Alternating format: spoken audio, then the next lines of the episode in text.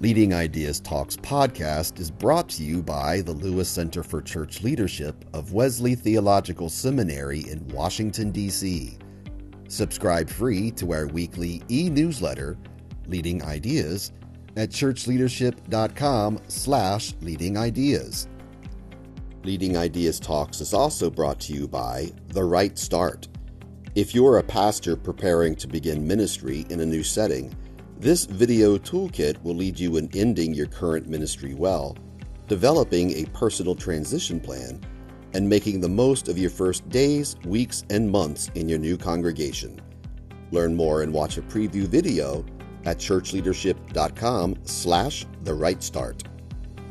And remember, to stay up to date with the latest church leadership strategies and information, please like and subscribe to this channel and click the bell icon to get updates for new videos.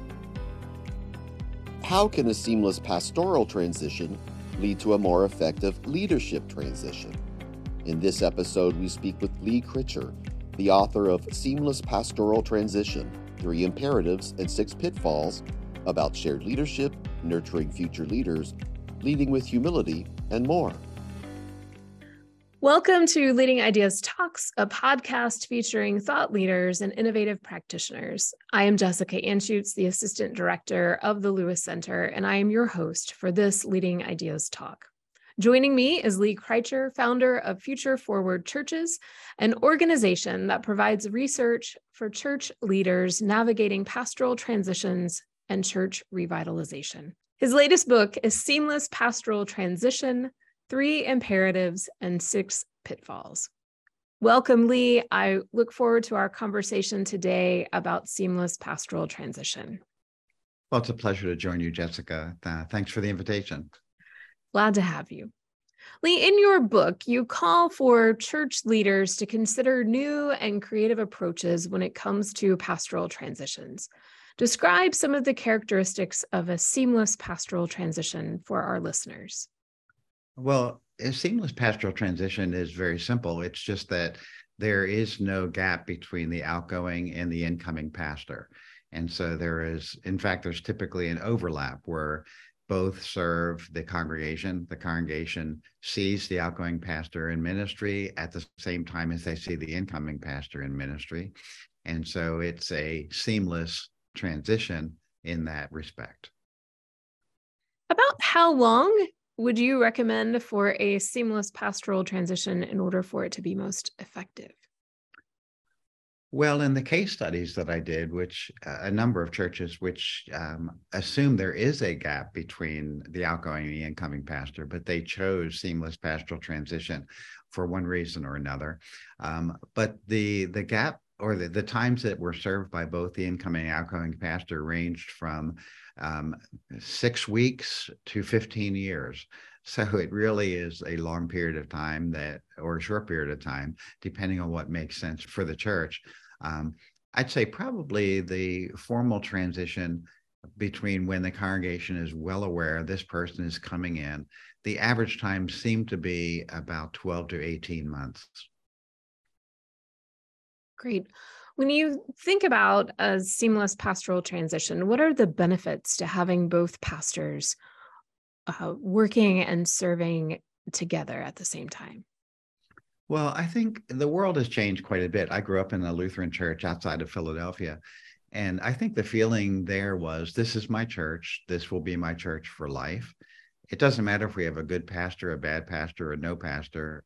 Uh, this is just where we are. Well, the world has changed, uh, as you know. And so I think right now the question is if a church has positive momentum, if a church is making a positive difference in the community, why hesitate or why, put a gap um, in in place between leaders that could jeopardize that momentum?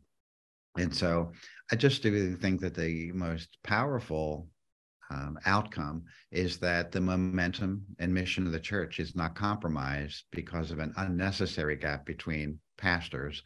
Um, but the congregation also gets to see some amazing um, characteristics in both pastors that are Christ-like characteristics, they get to see those modeled before their eyes, which typically does not happen if there's um, months or years between the outgoing and incoming pastor. I'm, I'm, a United Methodist elder, and as you know, we operate under an itinerant system um, that often does not leave room or space for overlapping pastors. What possibilities do you see for seamless pastoral transition in a model like the United Methodist Church? Um, one good thing about the United Methodist model is the the average length of time in some churches is two to three years now between pastors, and so you're talking about a matter of months uh, in the typical uh, pastoral transition in a United Methodist church. So that's a huge advantage um, uh, in in that model one of the case studies I did was a United Methodist Church. And because the outgoing pastor worked with the bishop, the bishop and the outgoing pastor believed that in the best interest of their church, that a seamless transition was in the best interest of the church.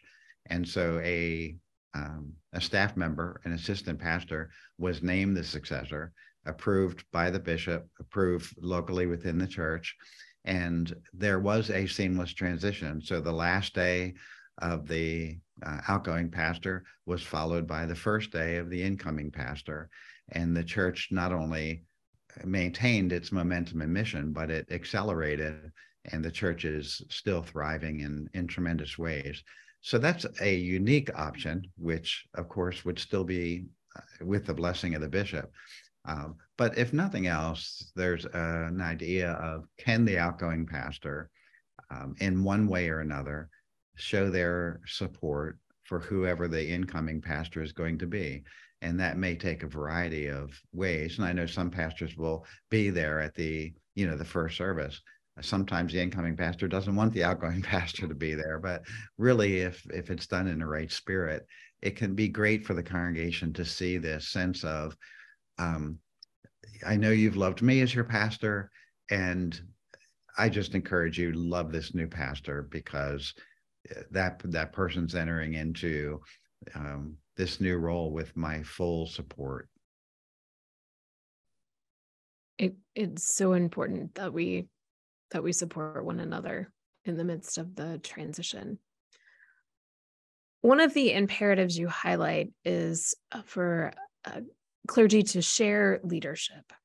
How do you see shared leadership leading to more effective transitions? I think a great prayer for a pastor is open my eyes to the leaders who are around me. Um, I think of King David, whose own father, you know, looked at all the leaders in his family and had every single one except for the one who God had in mind.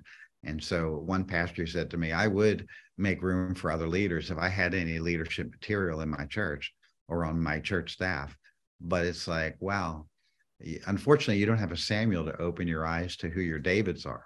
But you you believe it or not you probably do have a david or two that or three that you can invest in and to me then sharing leadership just as uh, as opposed to uh, I have to do everything that's on my job description and nobody else can. It's what can I do to elevate the leaders around me, give them opportunities to grow. That may even mean doing a weekend message, which one pastor said, I would never share the pulpit.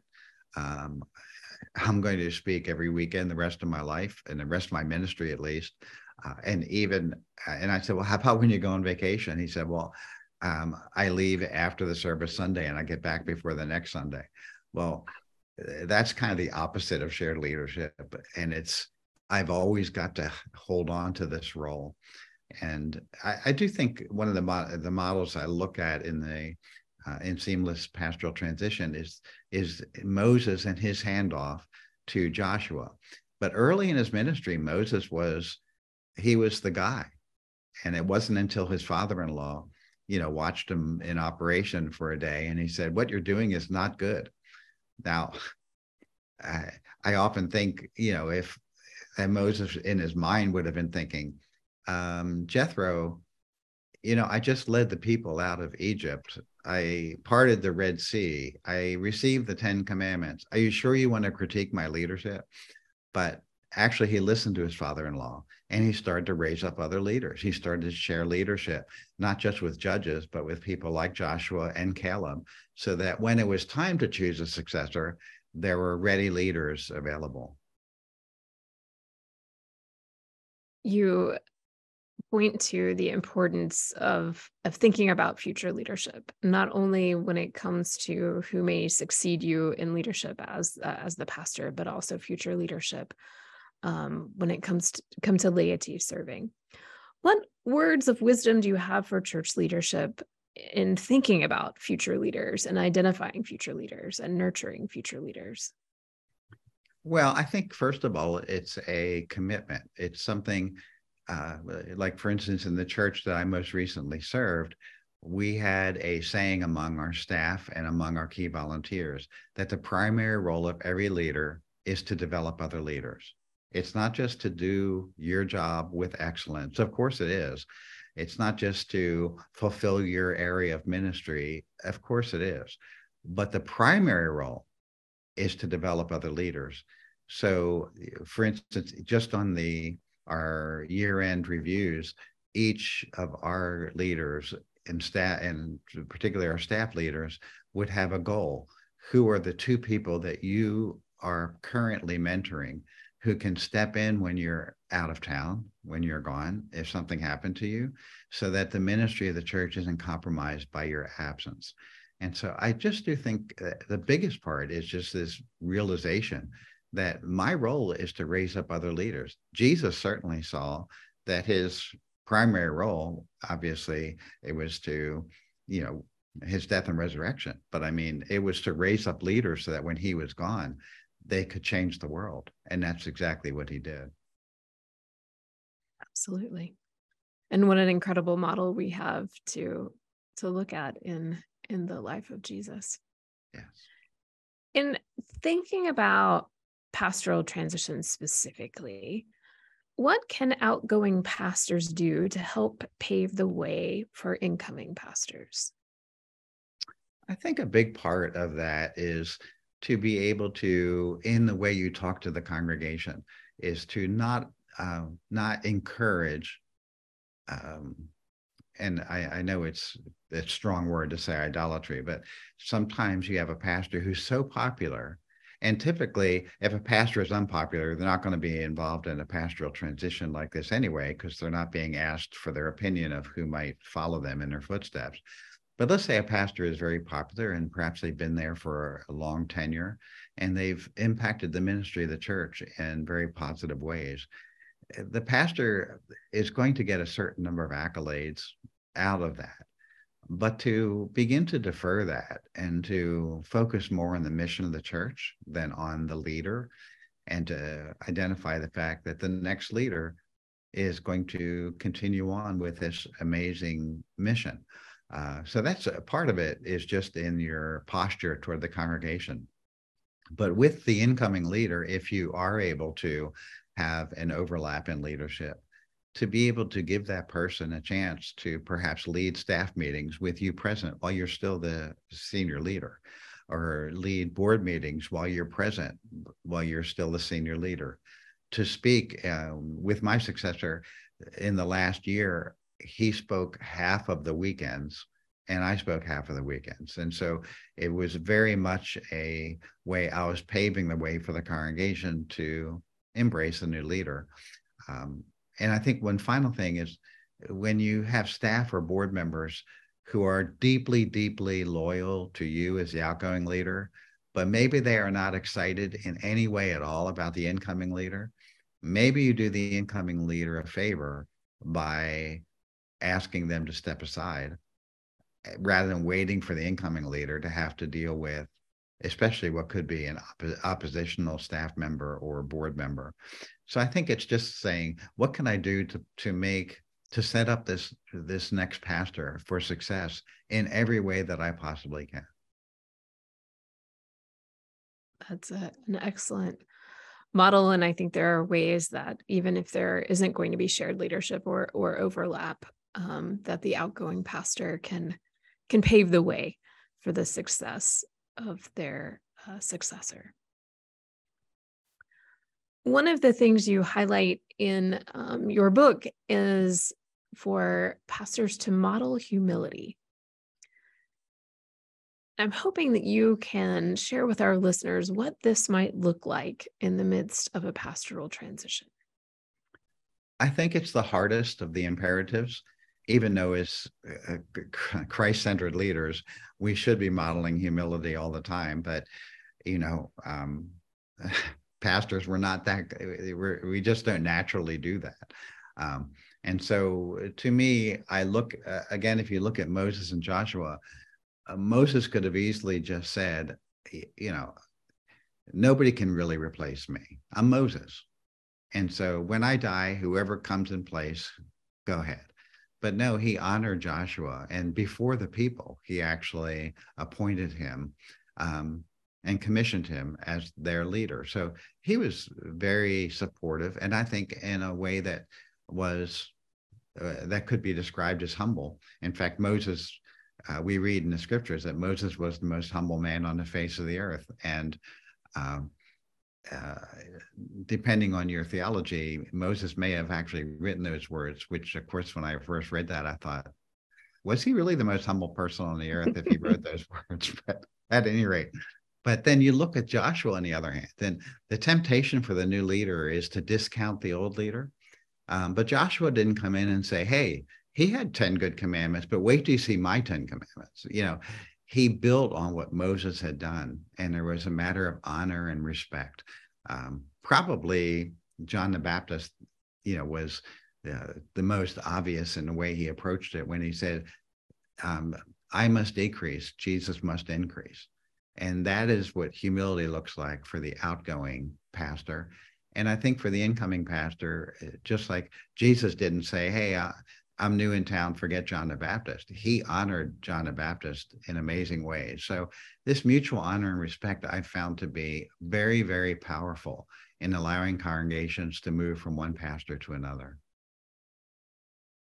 Thank you, Lee.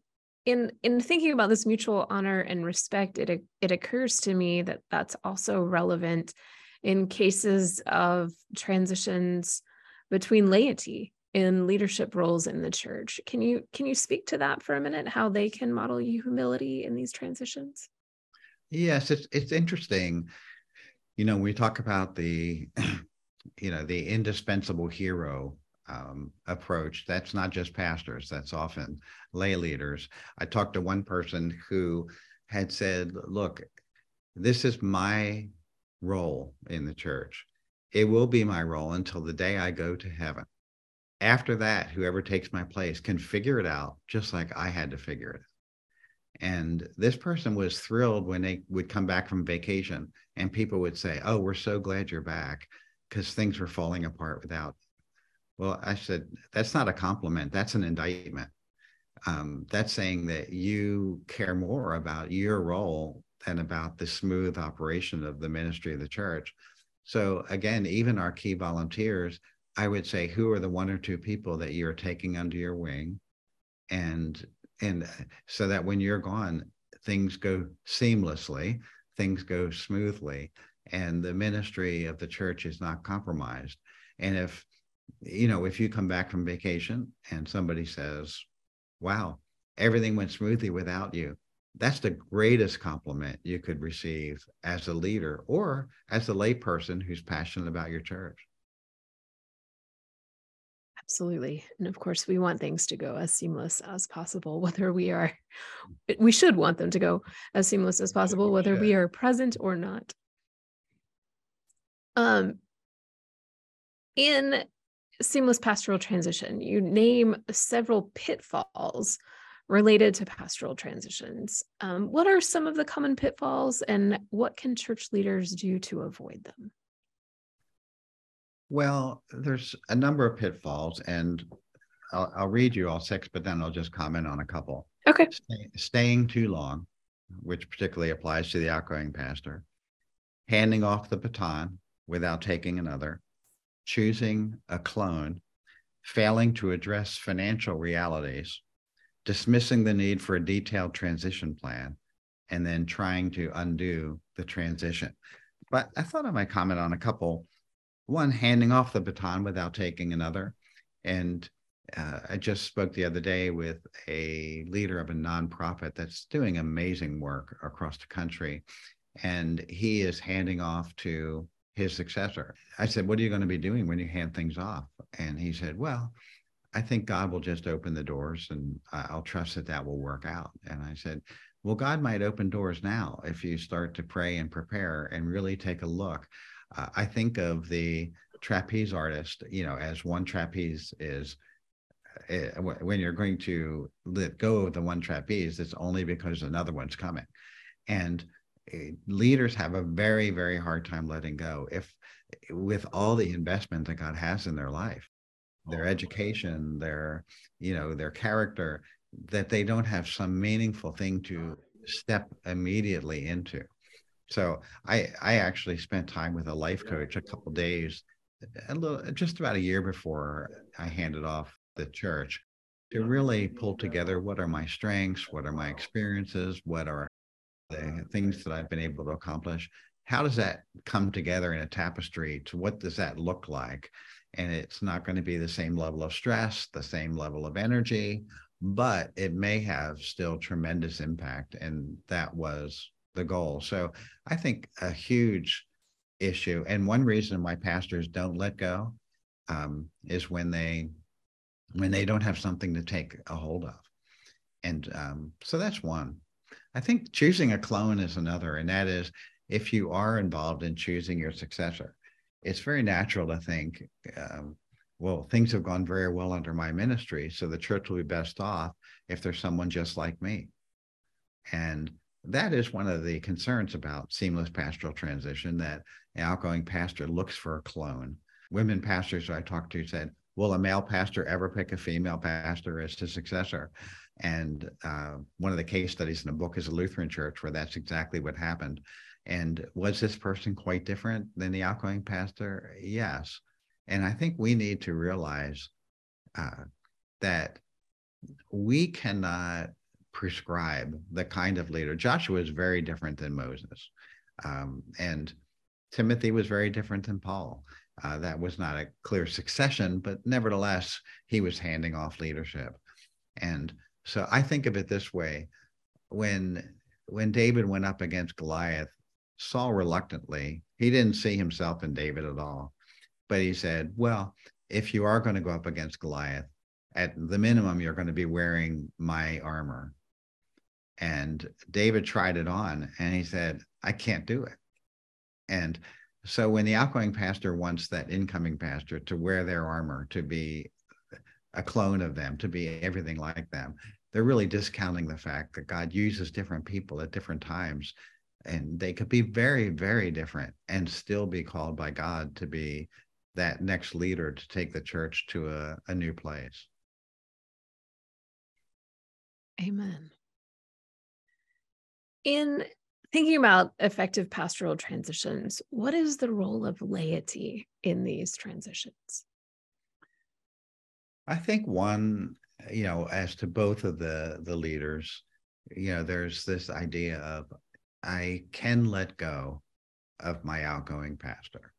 And for again, some pastors may have had a very, very rough tenure and the laity has no problem letting go. All the churches in the case study case studies that I provide in the book actually have an outgoing pastor who has had a long and healthy tenure, and people will genuinely miss them when they're not.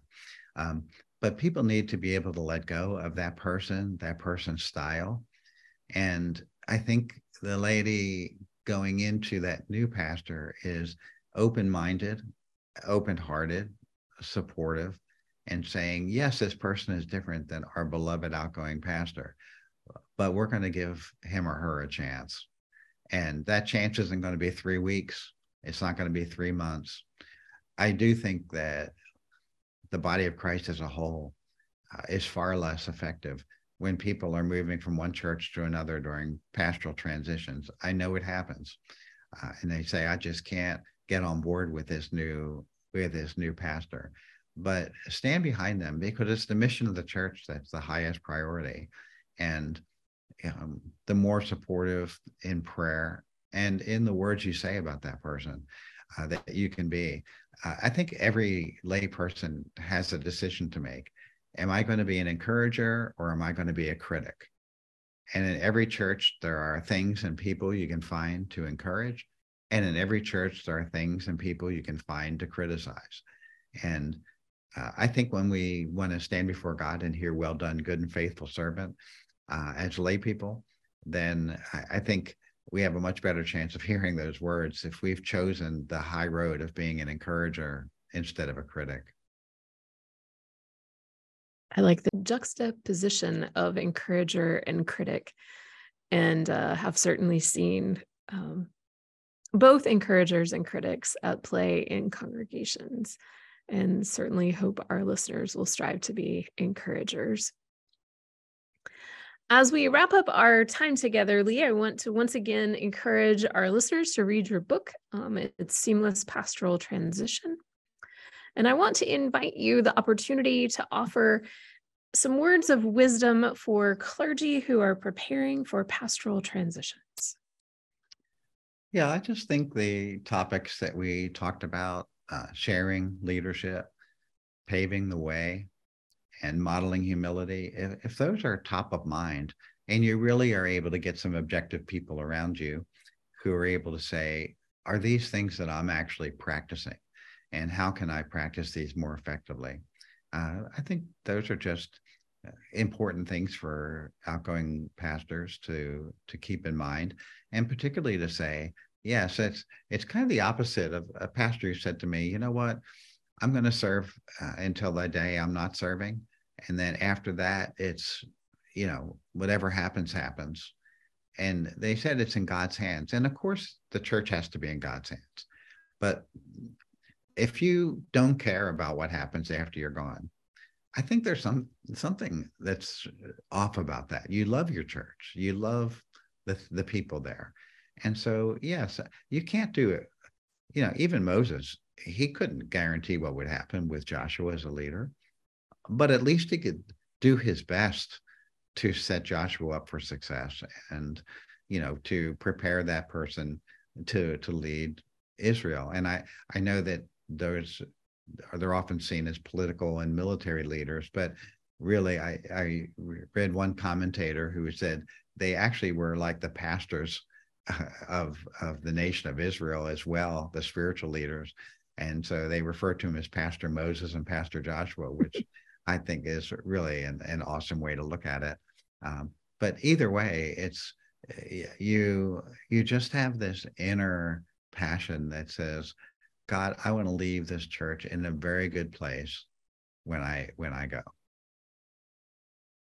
You lift up the importance of each doing our our part, the incoming and the outgoing pastor. What words of wisdom do you have for laity as they experience a pastoral transition?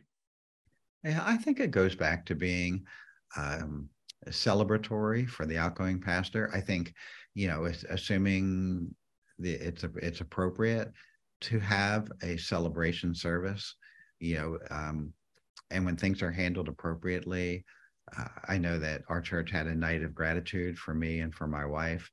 Uh, and it was people talking about the impact we had had in the church. And it just felt absolutely great. And I think uh, one reason why a lot of pastors miss out on that is they wait too long to hand off. And then, you know, the there's a feeling of good riddance rather than let's celebrate. But I do think that there's a celebration of what has been, an honoring of what has been, and then, like I said, an an open mind to to what is to come and to that leader. That leader will have many gifts, very different than the outgoing leader, but just pray that God opens the eye, your eyes to what those gifts are, and then celebrate those gifts and appreciate those gifts. And uh, ultimately, we know that Jesus is the hope of the world, but who carries the message of Jesus? It's the local church. So I think of the local church as the hope of the world. And so all of us, uh, clergy and laity, need to have this commitment to say, how do I act? How do I operate, quote unquote, in my role so that our local church is as much the hope of the world as it possibly can be in the world in which we live today. Those are wonderful parting words. Thank you so much, Lee, for joining us uh, for this Leading Ideas talk. My pleasure, Jessica. Thank you. Thanks for joining us for Leading Ideas Talks. Please like and subscribe to this channel and click the bell icon to get updates for new videos.